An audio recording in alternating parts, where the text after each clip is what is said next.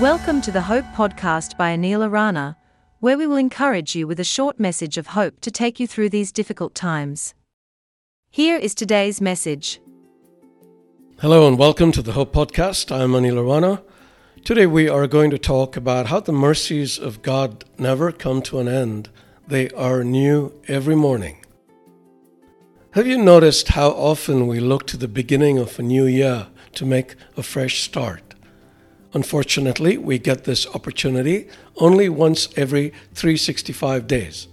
Fortunately, however, we don't need to wait that long because Scripture tells us that the steadfast love of the Lord never ceases. His mercies never come to an end. They are new every morning. We can renew ourselves every single day. Guilt is a terrible burden to carry. Like a sack of potatoes, the longer we carry it, the heavier and smellier it gets.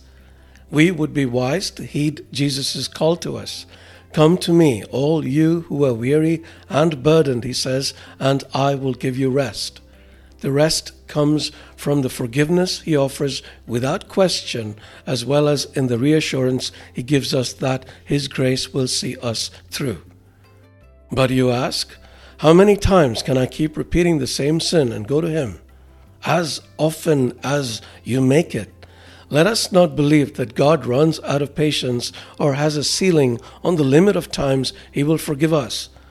When Peter once asked Jesus, Lord, how many times shall I forgive my brother or sister who sins against me? Up to seven times.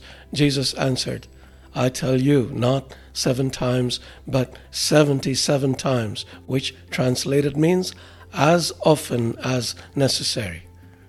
I know that we can be very condemning of sinners, especially those who have sinned against us and hold their sins against them for the rest of our lives.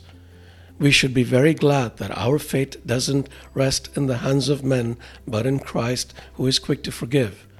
If we confess our sins, Scripture says, He is faithful and just to forgive us our sins and to cleanse us from all unrighteousness. The moment we confess our sins to God, we are brought back into total righteousness. So, my dear friend, it doesn't matter what you did yesterday, and it doesn't matter how many fingers point at you in accusation for what you did.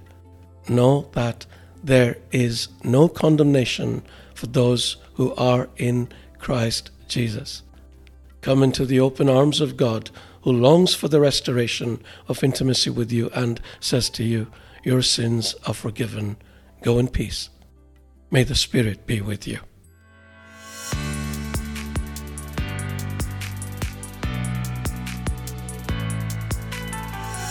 Thank you for listening to the Hope Podcast.